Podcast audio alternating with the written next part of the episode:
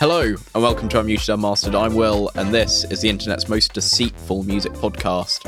On the show this week, I'm joined by James. Hello. Hiya. In this episode, we're reviewing the new album from Overmono. We've got the upcoming releases you need to know about, but first, the news. James, what have you got for us this week? This week I have a new story about AI. It talks. Uh, it talks about. This is from the BBC. It talks about Sting's opinion on it, but I thought um, it would be a good chance to just talk about it in general. But yeah, the news story reads Sting warns against AI songs as he wins prestigious music prize, which is the Ivor Novello Songwriting Award, um, if you wanted to know.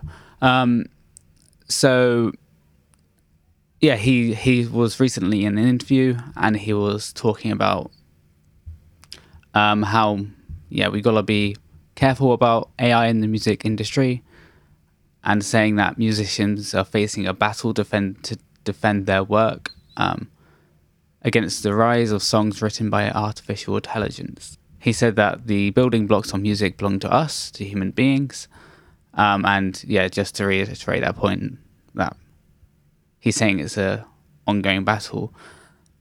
This is kind of after. I'm not sure if he references this directly, but obviously an example of this happening.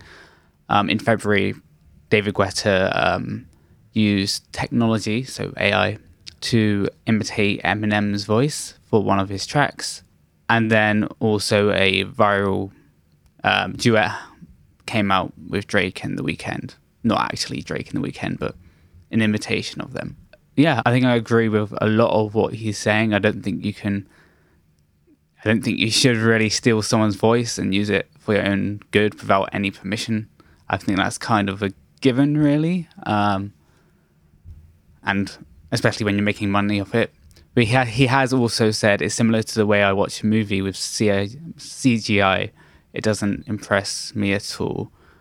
I feel like that reference to that is a it's not similar enough, really. Like I think I feel like a lot of CGI he probably seen he hasn't realized it's CGI, and I feel like that can go in the same way as I, AI, but I think AI can be used more. I mean, it can be used as a tool um, as C- CGI, but it can be used as its own thing. Um, I don't think that's a good comparison, really. I just thought it would be be good to bring up right now. I mean, I think I think we, we've uh, talked about AI music before, especially uh, I think Jess Ham. I forget what artist it was, but Jess brought up an artist. Holly Herndon? Is that her name? Yeah, Hendon, wasn't it? Oh, someone. Holly Herndon, I nailed it. Okay, Holly Herndon. Yeah, she, we, we listened to an album from her and thought, yeah, I thought that was really good. Um, but that's an example of her it was like a completely original take on it, and it, it it didn't use other people's voices basically. But yeah, people have an opinion, uh, and I feel like I think Sting has kind of got some of it in this. Like, I share some of the same feelings as him, but I think some of the worries he has probably somewhat unwarranted. Yeah, I think I mean there's a clear distinction between an artist using AI as a creative tool and someone using AI to try and basically just mimic someone else or create something that's just popular without kind of any artistic thought. And that yeah, you're right, the CGI comparison is somewhat nonsense because like hundreds of artists work on those like big budget films. Arguably the CGI has the most artists going into it. So yeah, I, I don't really buy into that. And you know, e- even the most kind of egregious blockbuster, like if you look at the Transformers movies, I mean, I, I wouldn't want to watch any of them again. But like the CGI is pretty impressive. It looks pretty good, and lots of people worked really hard to make it look that good. So, Yeah, I think that's a bit of a weird one. And I think, yeah, in the past, I've kind of been more on the side of AI's probably not going to take over too much of the music listening space, and it's probably more going to be coming for film composers and other kind of background jobs in the music industry.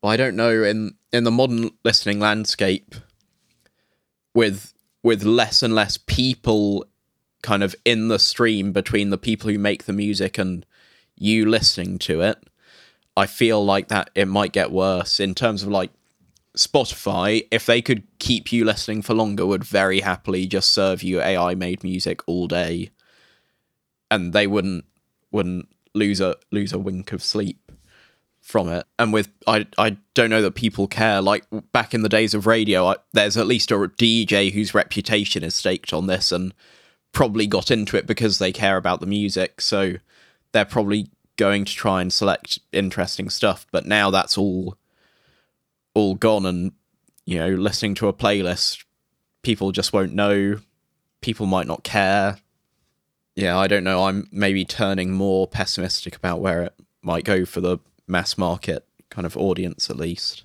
Yeah, I suppose it, it's a difficult thing in it because it's like, and we've talked about this before when we've talked about kind of people's interest in vinyl and also like growing interest in cassettes and things like that. That the way people access music or discover new music that they like is very, very different, like you said, than it than it was when you were kind of presented with artists from a DJ or or something like that. So there is that risk, like you said, especially if you're just kind of like putting on a playlist and it's on in the background, you're not really listening attentively. Like you could then, yeah, be listening to hours of AI.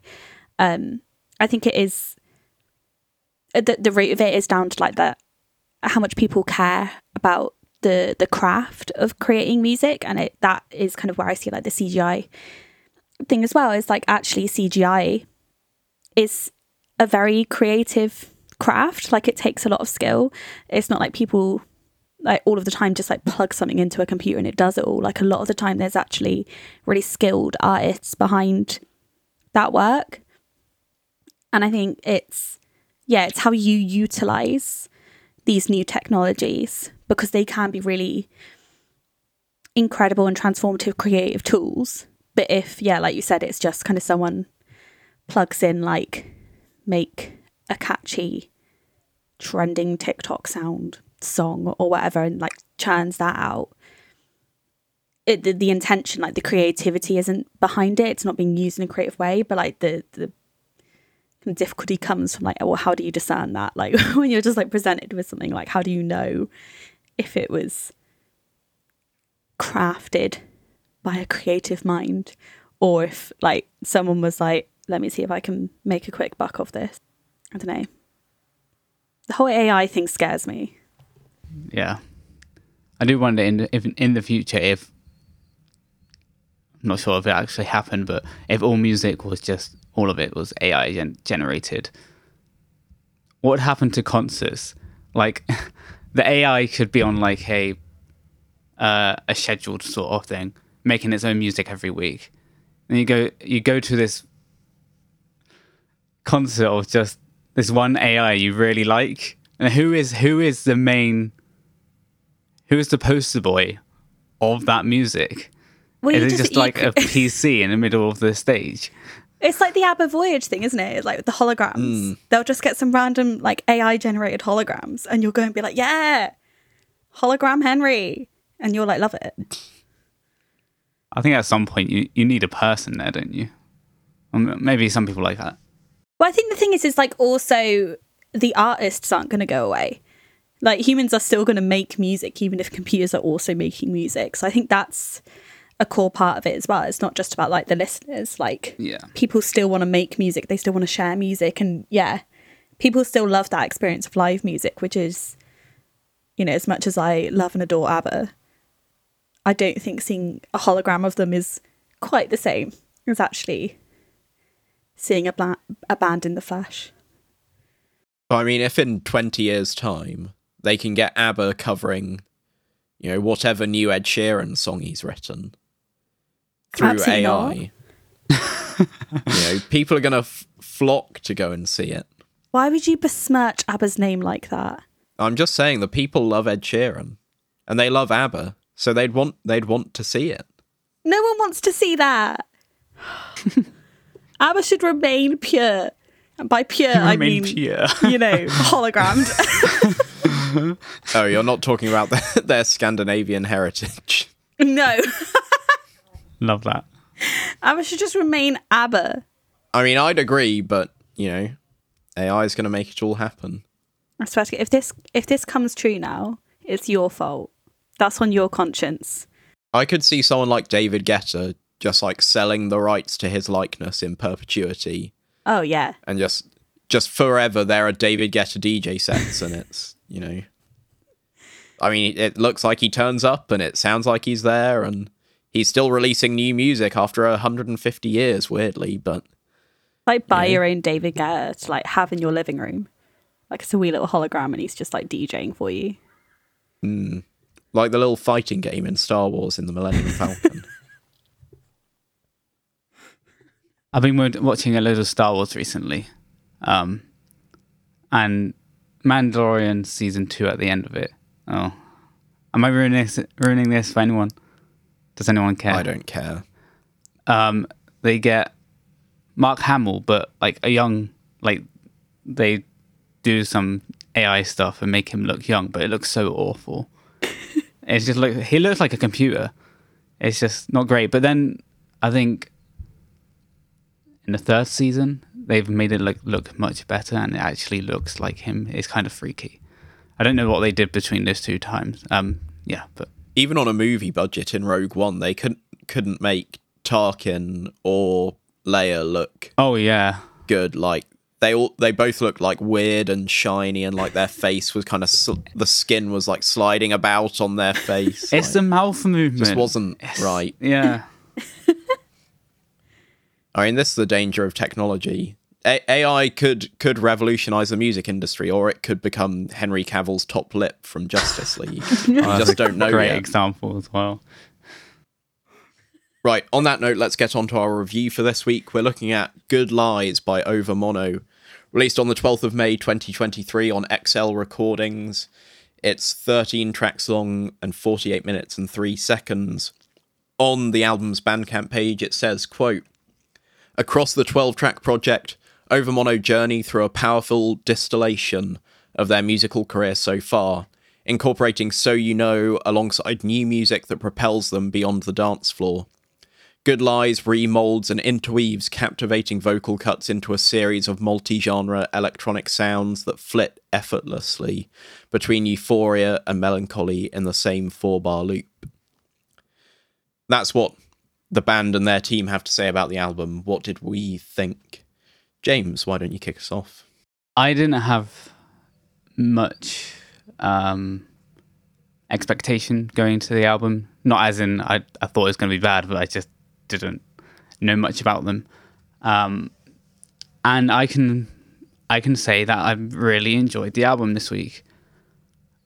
I I do think it's not really my cup of tea, um, but I can appreciate that it is really really enjoyable, um, really nice sounding. Like the instruments they're using, the, the sounds they're using, the synths they're using. Uh, so sound really lovely. Um, I I think it really puts you in a great great mood, great zone. It drives you along the day. Um, but I th- I think a lot of the songs in this album, um, I don't really have notes on, or I just didn't get much from them. I just kind of enjoyed them, which is which is great because I enjoyed them. But a lot of it just didn't have much to say about it.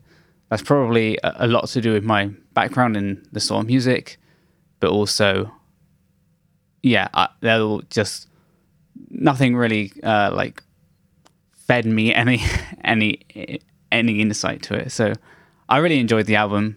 It's just wasn't my thing. Elle, what did you think?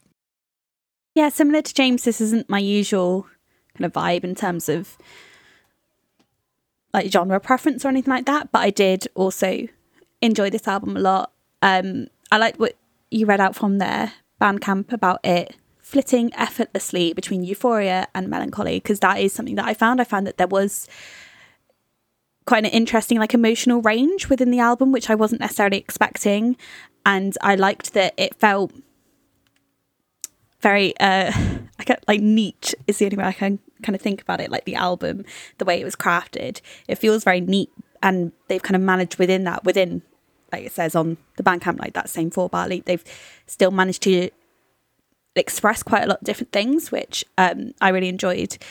I also really liked that it didn't feel uh, yeah I mean my knowledge of kind of dance and electronica and all of that kind of stuff is pretty limited but i liked that this album felt like it was feeding off lots of other things as well and it felt quite unique to me. I don't know if that's just because i haven't listened to a huge amount of this kind of music but i did enjoy those other uh, like references. So where it has some kind of reggae influences or r&b i really enjoyed them um, in part because i lean towards those kind of genres anyway but i also think that they were done really well in that kind of interweaving with their kind of core sound, as it were.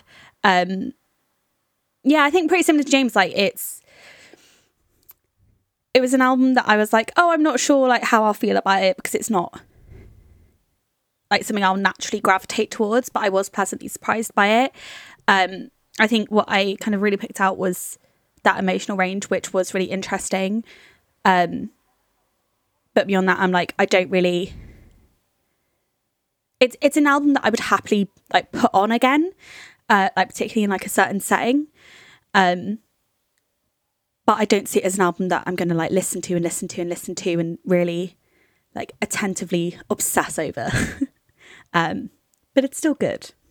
I've been feeling like the um the artist quotes that i've been pulling over the last few weeks have been surprisingly accurate where this whole kind of idea of this distilling down Overmono sound into a record really makes sense. Like, this does feel like they're kind of like we're Overmono. This is what we do. Here it is, and and yeah. So if if you've listened to their music before, you'll kind of know what to expect here. It's kind of this fusion of basically all of UK bass music in a way into kind of one thing where they're pulling from they pull from dubstep pretty early on in here.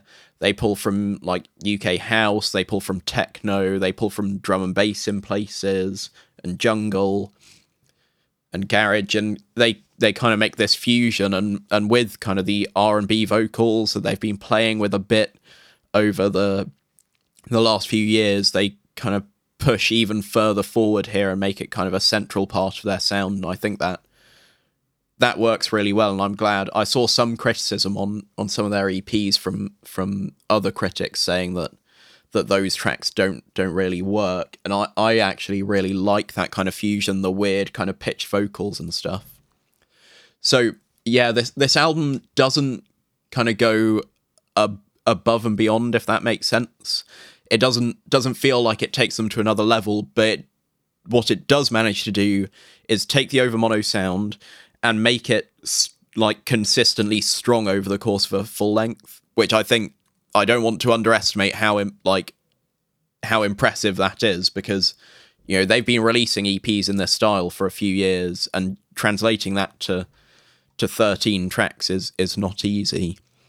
So yeah, the, I mean the main criticism I could level at it is that maybe it plays it a bit safe. Um, I'll talk about later on a few moments where I feel like it is really throwing back to kind of other Overmono songs from the past. But I, I feel like they've really kind of they've upped the kind of quality assurance bar on these songs over what they normally do on an EP, where there, there are no duds on this album. Like all of the songs are really well made and they move in interesting ways and they're structured in interesting ways and the sounds are really well produced. I mean, yeah, if you like Overmono, you're going to love this. If you don't know Overmono, but you hear kind of garage or R&B and you think that might be something you might want to try out, I'd say Overmono are a great place to start and this album might be one to go for. I, I also on the point of length of it, I think a lot we've been listening to a lot of like albums that have been a bit shorter, like thirty minutes, um, sometimes even less.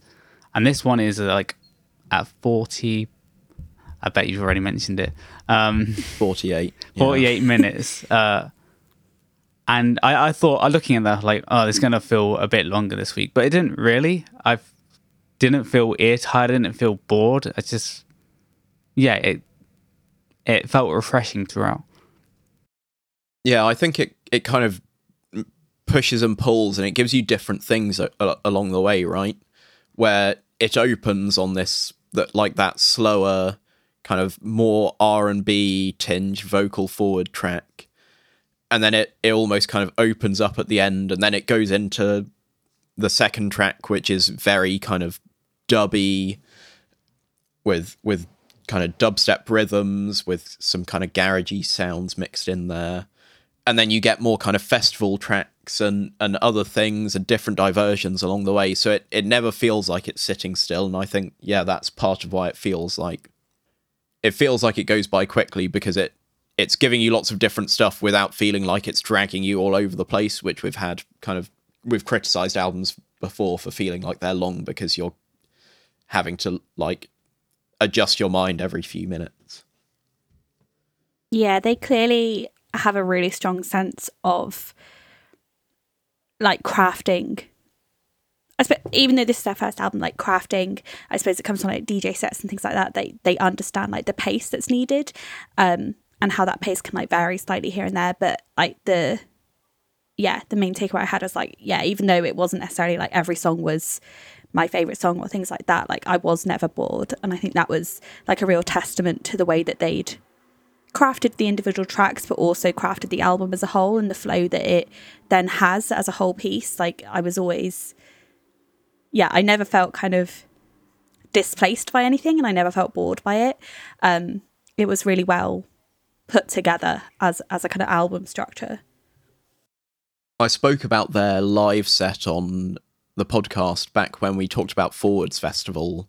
So if if you're looking for that episode, it would be early September last year, 2022.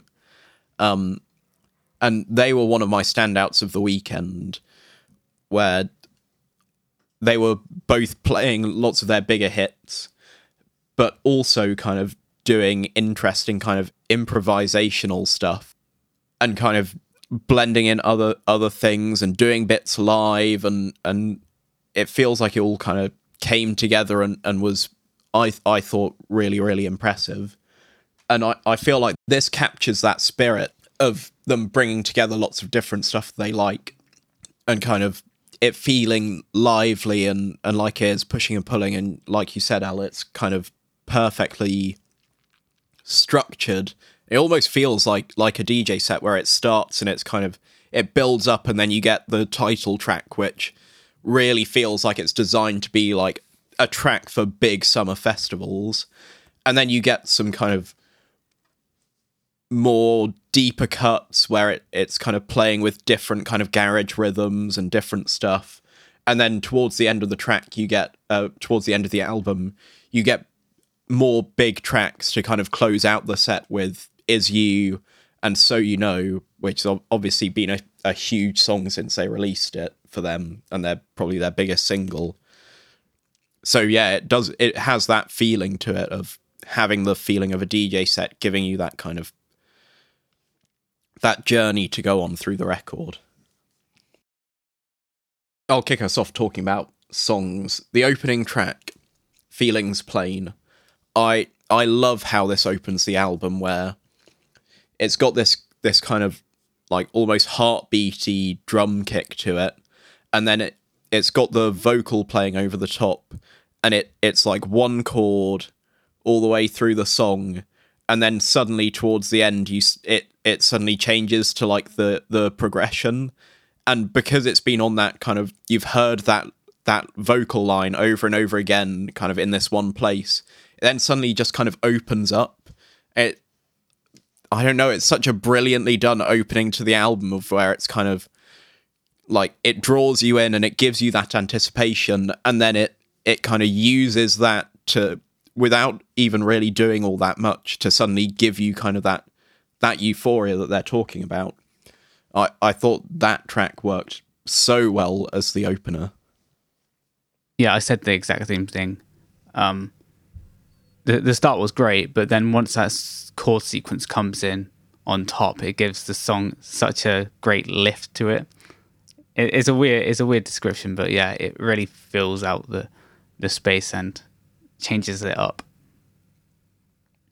Yeah, I also really liked this track, both as an opener, but also just as a track. It was one of my favourites actually on the album. I think, yeah, like both of you said, it kind of opens the album so well. And I really liked that it has that kind of, yeah, that kind of lift. Because to me, it, it kind of encompasses both, like, it leans towards that euphoria and that melancholy um, that is then, like, present on the whole album. And this song kind of, for me, like, encompasses, like, elements of both, where it opens perhaps slightly more melancholy um, and then it has that kind of almost like lift and it, it it's nice that you kind of get almost like that mini taster of like the whole album. It's like a little microcosm of it within this one track. Um, and i really enjoyed that. And i enjoyed that then we got to kind of explore more of those feelings with different like genre inflections and, and different things like that across like the rest of the album. Um, and also it's just it's just a banger of a song. It's just a great tune. Elle, you were saying about that first track being kind of a microcosm of the album. And one of the singles is You. For me, really feels like a microcosm of what they've done, bef- like pre the album. And it, when it was released as a single, I wasn't sure about it, and I'm still not entirely sure how I feel about it because it, it pretty directly references other stuff. Like some of the synths are very clearly trying to sound like Everything U Need which is one of their their songs from 2020 it the vocal seems very reminiscent of what they did on So U Kno and i think when this was released i didn't know that So U Kno would actually end up on the album. It it feels very kind of like they're almost trying to recreate their best moments in a song. I'm not sure they they hit that quite lofty ambition I think it, if you try and put that all to one side, I think it works as a track. But because they're they're so directly linking to these other things, it kind of begs the comparison, and I think it it maybe falls a little bit short. Oh, as someone without that that comparison in my mind that much, um, I thought it was a nice groove, um, especially after like the first climax of this track. Um, I think the standout, or the standout thing, um, the thing that stands out the most is the like very harsh warping synth. I don't know how to say that, but yeah, that that, that sound um, was like a the main thing I got from the track. I do wonder why the the sample is like a bit out of tune from the rest of the track. Um, it's just like it's I don't know if anyone else noticed that, but it just felt a bit weird. I'm I'm sure it was deliberate, but I didn't like it. Um, so I thought it was still good, but yeah, it wasn't my favorite. I mean, they love their kind of 90s dance music, so I think it's kind of an homage to that kind of early sampling era where, yeah, people weren't getting things perfectly in tune and it was all a bit haphazard. Sure. I. It was strange because, yeah, as a kind of just straight up listening experience, I was like, oh, that's a bit strange. Um, but I think I kind of enjoyed it within the context of the album because I feel like, like I said at the start, and I don't know how else to put it, the album feels so neat in terms of like the way that they've composed it.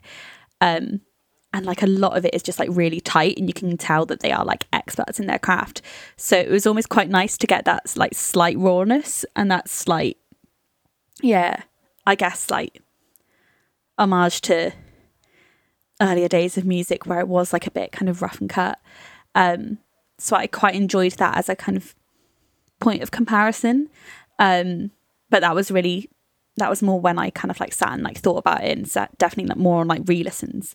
I think that initial listen I was just kind of a bit like, oh okay. Um but it wasn't I think significant to the point where I was then like this has ruined the track.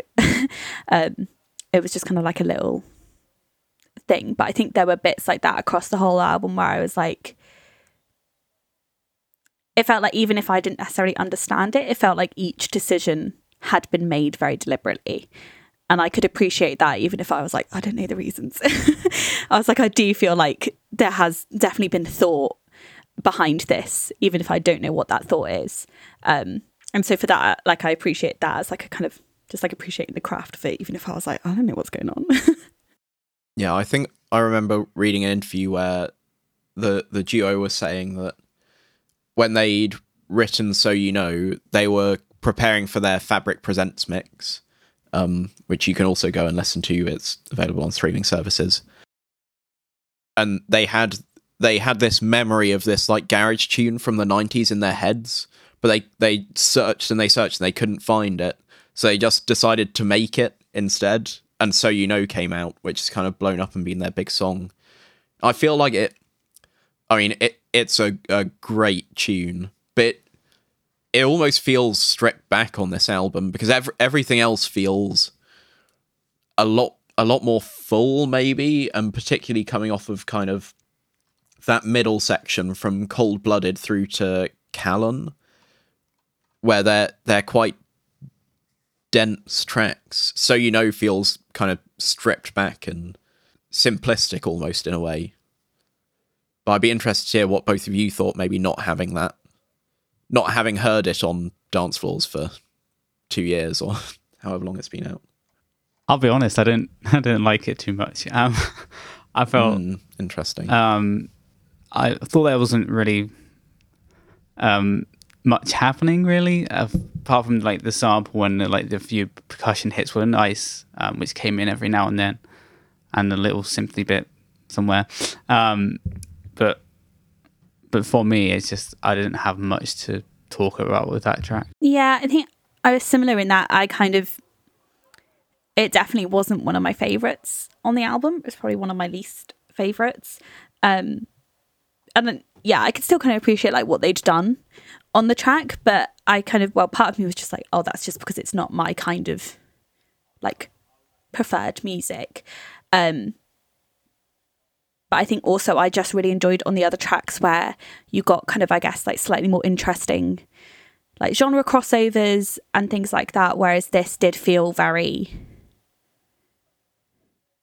and this is coming from someone who doesn't know anything about these kind of genres but it felt like very like classic of that kind of like genre blend. Um which yeah i think i just was kind of like oh yeah it's just not for me personally but it's quite interesting to hear like the story behind it and also the take of someone who does have much more knowledge of like their back catalogue. Um because yeah i was going in much more blind and it it definitely wasn't one of my favorites. And i think if i'd heard that as the single i would not have gone and listened to the album on the basis of that. Which feels really harsh now i've said it. I'm like it's not like a bad song. But it did not draw me in I mean, the thing is, I, I love So U Kno as a track. I think it's great. Like, it blends. It's just got this really kind of straightforward bass line, but the drums are just kind of perfectly like swung and put into the right place, and the the timbre of them is great. And then when the the pads come in, it's like very kind of nineties, not even jungle. It's like kind of tech step type pads, like something that Ed Rush and Optical would have done, and and the vocal sample as well is just it, it's a great choice. So I love it as a song. It's just yeah, in the context of the album, it it does feel kind of stripped back and it it feel I mean it feels like a you know a 12 inch club track, not not kind of the back half of an album let's move on to to songs I do think work really well because there's so much good. I feel like I've got through got through all of my negatives now. I can I can get on to the great stuff. Um, Sugar Rush is one of my favorite songs because I think they always want to bring in kind of jungle music into their sound because clearly they love it and in their live set it works really well because they're doing kind of live stuff with it and kind of throwing breaks in doing break manipulation live which is really really cool but when they've tried to do it on their EPs, it hasn't really worked. This brings in kind of just enough of the jungle sound to make kind of a really, really interesting song where it feels like twitchy and and kind of frenetic, and it's got these like great acid inspired synths as well and it, it just brings like a completely different energy particularly after you've come off of Skuld which is maybe more of a laid back track it just it kind of gives you that anticipation without ever having to be particularly bold or loud I think with the the track, the name of it, Sugar Rush. I think I was expecting a bit louder and a bit more crazy. I mean, it, it was still it was still like, you know, it did have the, some of that sugar rush, some of that rush. Um, but I I also really enjoyed this. Um, I really loved that. I guess it comes from acid, um, but that really like wet sound that comes and goes, the wet synth. It's just like it sounds so great. Um, it, it it made me come back to it. Yeah, no, I also really enjoyed this one. This was, yeah, kind of surprising to me. Um, one of my favorites on the album, which I wasn't expecting because I'm not really like an acid fan or anything like that. But I think it was just, it was done so well, and the way it kind of like builds within the track, and also I think its placement within the album made me appreciate that influence and the way that and what they'd done with this track so much more.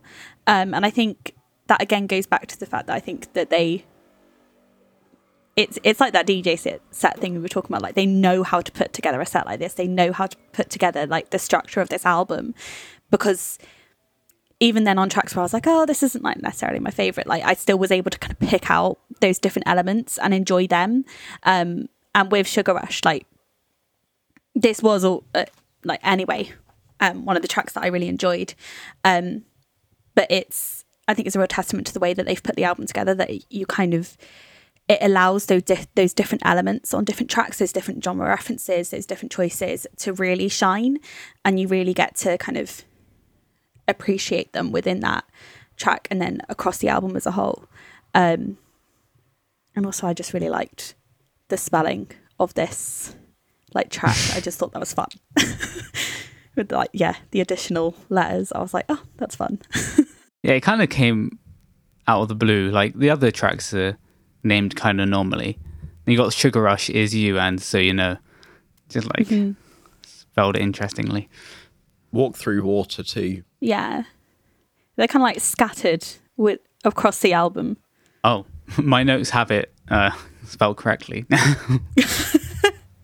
You're just like auto correcting them. yeah. I kind of want to talk about Good Lies and Good Lies outro. I might be remembering this wrong, but I don't feel like I've seen an album do that before, an artist do that before, have a track and then to kind of have the outro as another track. Um, for me, like the Good Lies outro was kind of an outro, but also felt like a alternative universe version of it that did did the same thing, just like put in a little bit of a different context and had little sound, different sounds. But yeah, Good Lies had uh, these really nice chords, and they felt crisp, but but still felt really full sounding, and it has some good vibes. And then Good Lies outro, um, yeah, as I said, same, same kind of thing, but puts in a different context. Yeah, I quite like the split because it it makes it so easy to playlist with. Because you can put the main song into like a summer playlist and you don't have to worry about having a minute of downtime at the end mm. where people aren't going to be dancing. So it, it kind of works for that and for the algorithm, I guess, because people keep listening for, uh, to the two minute 40 version and, and stuff.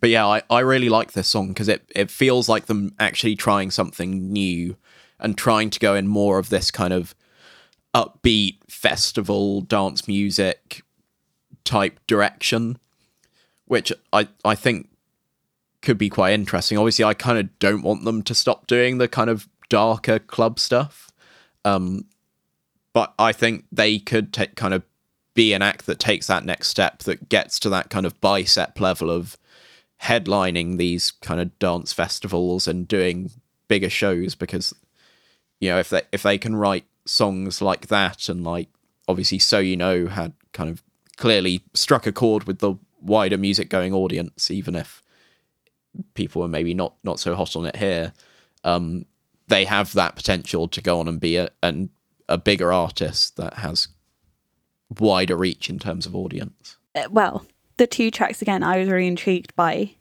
the idea of the outro being that separate track.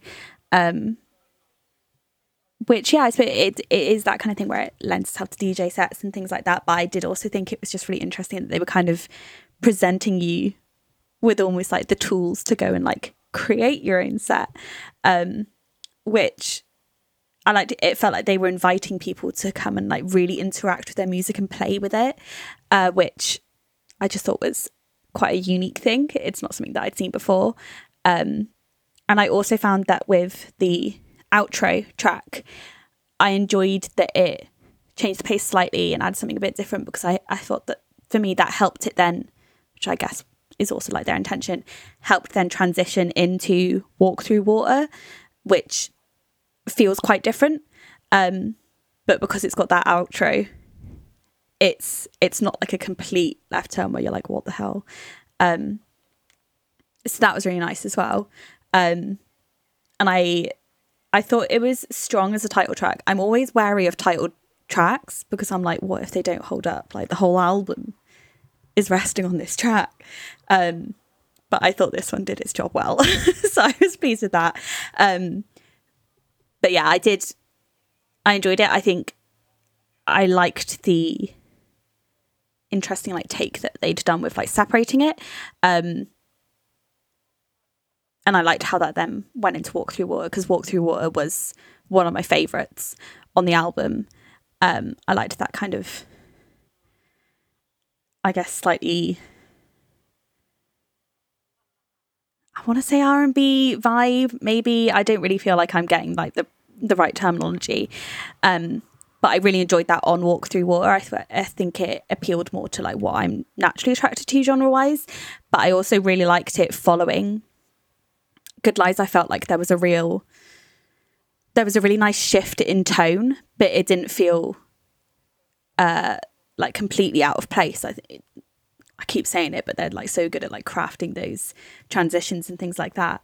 Um, but it was, yeah, Walk Thru Water for me was kind of one of my favorites, and I think I also loved it more because it had followed Good Lies, and I liked the shift that we got because of that.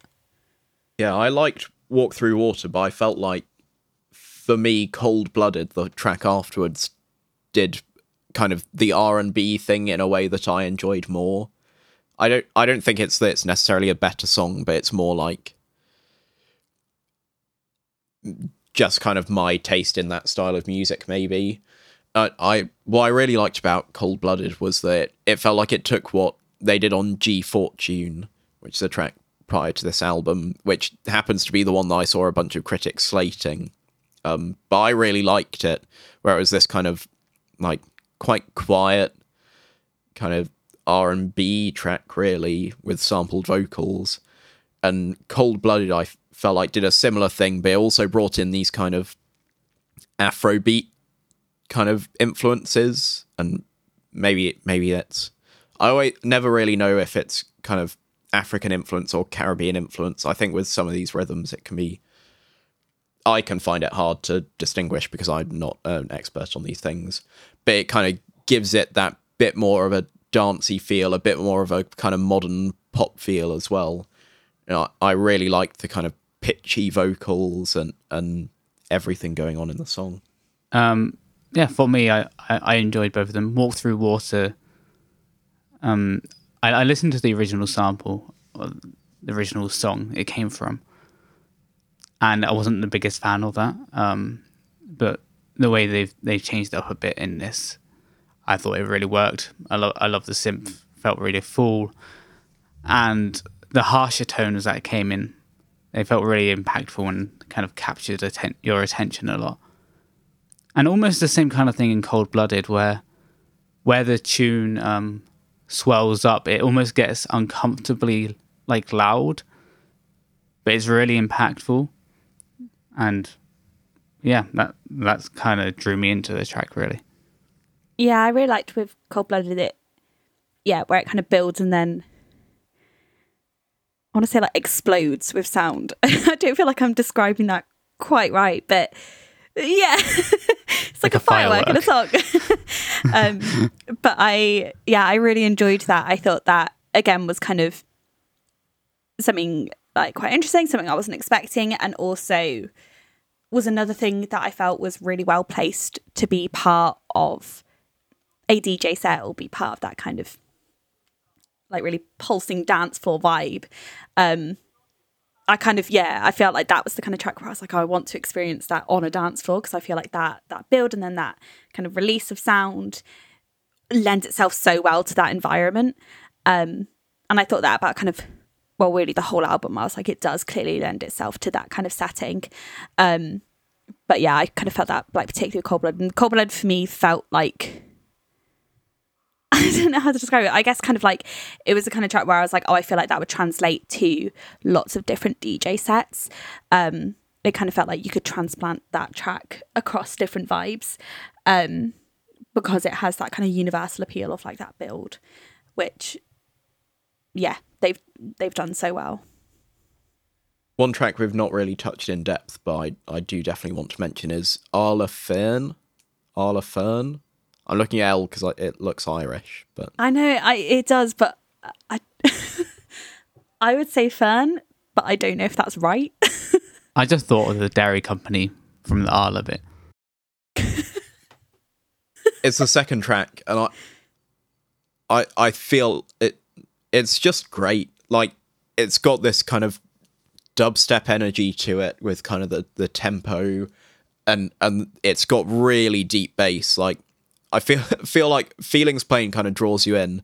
And this track reminds you that actually you do need to be listening on on proper headphones or a big sound system because oh that that bass really really hits you and i love how it's got that really deep subby bass but also there's a lot kind of lots of reverb obviously on the snare but also it almost sounds like the top of the bass has reverb on it as well like they've just filtered out the bass frequencies and th- put added more reverb so it all just feels like it it's happening in this kind of room space and it makes me think of um Unit's acid dub studies of which he's done two albums worth um, which are absolutely fantastic and you should definitely check out. Um, but it just has this kind of very particular feeling to it, and and they've kind of nailed it here without giving up on being themselves and sounding like Overmono. And then the the track as it goes on goes and diverts into different directions and kind of weaves into kind of more experimental stuff and then back to the club music and then kind of towards the end kind of fuses out into weird experiments before good lies comes in and and presents something almost completely different Pronouncenames.com says Fern. So we'll stick with that. I like the idea that you like looked this up like a while ago and you've just been waiting. I have. Don't want to interrupt him. um, yeah, I. It's that sound, isn't it? Is that that bass is like felt really dirty and like very hollow sounding as well, but it was still thumping and sounding great. The the track was kind of sparse at points, but yeah, that bass really, that kick really carried it the way through. And then yeah, two thirds we have that more experimental sort of thing. Um, sounded like an alien spaceship. I don't know. It just sounded really cool, and I really liked it. And it, it was really surround sound, and yeah, it was one of the stands out standouts. yeah, I think definitely this album is it, it's definitely one that you want really good quality headphones, but ideally you want really good quality speakers and you want to just like blast it. Um, but yeah, I also really like this track. I felt like with Feelings Plain, like the preceding track, it felt almost like slightly like brighter and lighter. Like you got like that slight melancholic leaning, but then you you go kind of you lean much more into it in Arla Fearn and you get this much darker, slightly more like twisted sound. Um and yeah, like when that kind of like alien spaceship sound comes in, it is kind of unsettling and a bit uneasy, but not not in like a bad way where I was like, oh my god, turn it off. In a kind of it felt to me, I was like, yeah, I'd vibe to this like at the end of the world. Like everything's collapsing, but like we're still gonna dance to a strong beat. it was that kind of vibe where I was like, oh, it's still a, it's darker and it's more twisted, and I liked that they were experimenting with that and exploring that. Um, but I think it's it's throughout it's still a banger, and I liked yeah. Then then it goes into Good Lies, which is yeah much more of a shift, and it's it was a track which like Alafan is a track that I don't think if I'd been kind of arranging the album, I'd have like put in or slotted in, especially in that uh, like placement within the track listing. But I think it works so well there that again, it's just like a testament to their like knowledge. They are like, nah, this is going to work, and it really does, um, because you're like a few minutes into the album and you're already like taken on lots of different directions on this huge journey, um, which it's yeah, it's really exciting and it's the kind of like experimentation that just like works so well across the whole album. Um like you feel constantly like you are being pulled along on this journey, but you're having a great time whilst doing so. It's not the first time or not it's not the only time that the album has that thumpy kick drum that sounds fabulous. Calon as well. I guess that could be pronounced something uh, uh, another way. or if you change one letter, then it's something else completely. But yeah, that that kick drum really cut through the, the song, and it had like a really great atmosphere. And yeah, that's all I wrote for that. But yeah, I just wanted to kick out, pick out the kick drum in that. Yeah, it's a really interesting take on house music, where it it feels very kind of atmospheric, but also has that kind of upbeat joyous energy of house music. Like I, it's almost baffling how how they've managed to do that and blend in that style so well into their sound keep it kind of balanced like that. It's indicative again of like how they're able to explore that kind of full range of emotions from that slightly, you know, darker, unsettling vibe of like Alafan to this kind of really like pulsing, uplifting beat within Calon, I'm going to go with. Um, but yeah, it is kind of it. It's just so impressive that across the whole album, you do get this really full spectrum of emotion um, within what I keep describing as neat because I cannot think of another word. but this neat album. Another track I think has a great kick drum is Skuld, which has this fantastic like rustling shaker percussion over the top but then the kick comes in and really punches as well. It's just, you know, that middle section, they're really kind of playing with different styles and throwing different ideas in, and all of the tracks feel really distinct. And they all do do different things and experiment in interesting ways. And I I feel like that you know, we've said it so many times now, but the this is really kind of a masterclass in album sequencing where they've got the big tracks to pull you in at the beginning. They've got experimentation as you come into the second half. They've got big tracks again at the end to kind of finish it all off and, and make you want to come back and listen to the album again. It yeah, feels think, like. Sorry, go on. I was trying to finish my thought and I had nothing else. if it, maybe this maybe this will finish it. It feels like you know, in fancy restaurants when they have a tasting menu and it's like 50 different courses.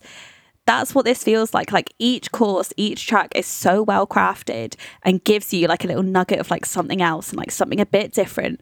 But like as a full menu, it works so well. And that's what this is like. This whole album is like, it's like lots of like little tasters of these little like bangers of songs. And together, it's just like Michelin star craftsmanship.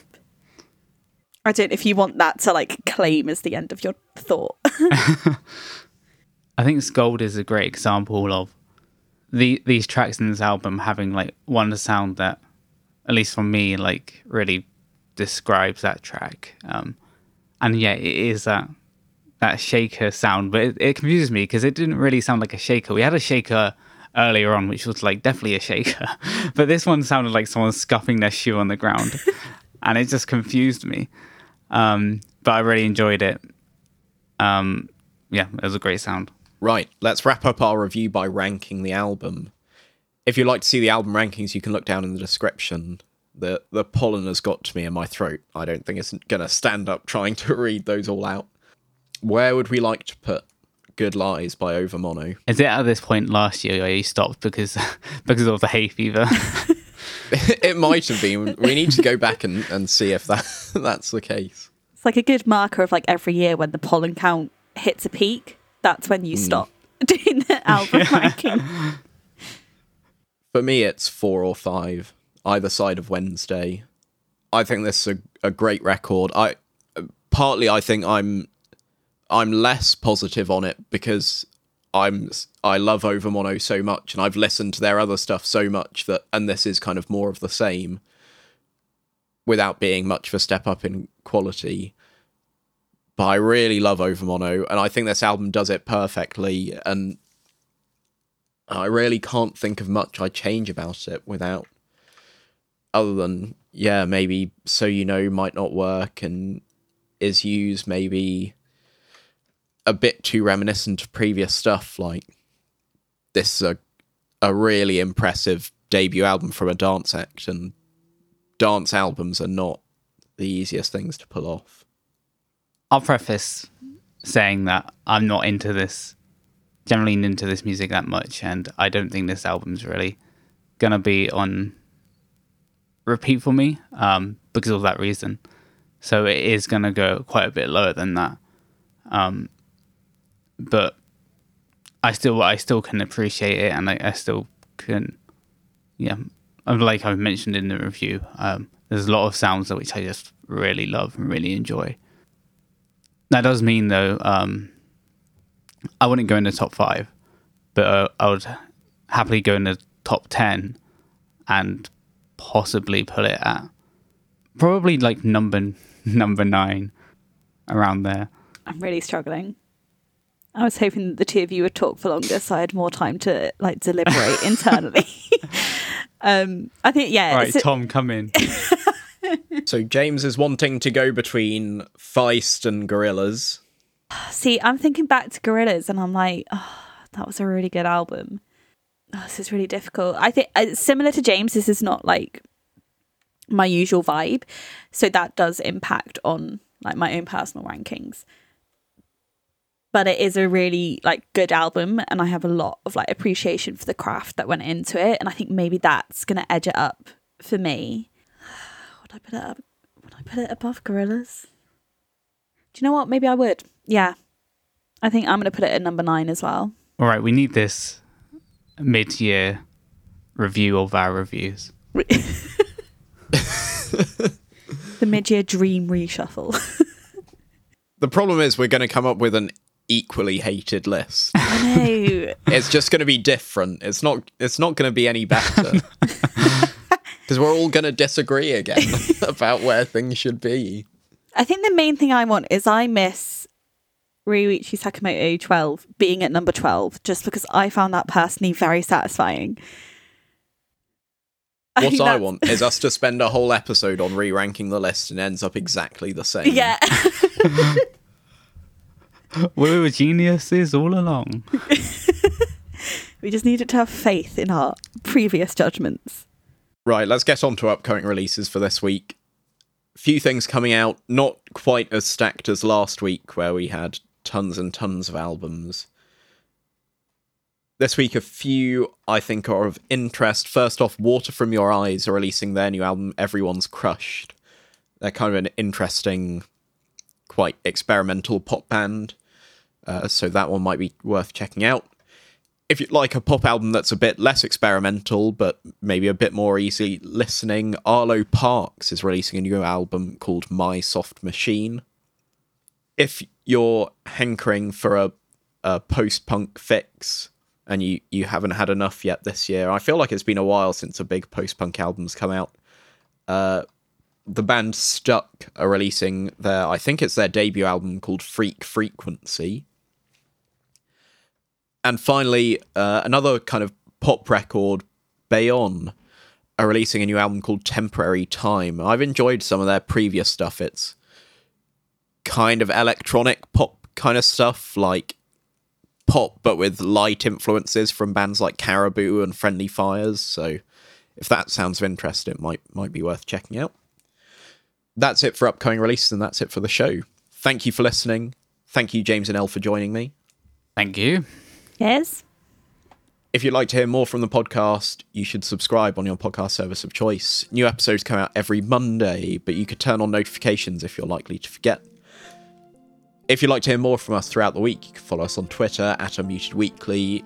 And if you want to get in touch with us, you can drop us an email at unmutedmastered at gmail.com. I can now announce that the album for next week is Yarn the Hours Away by Foyer Red.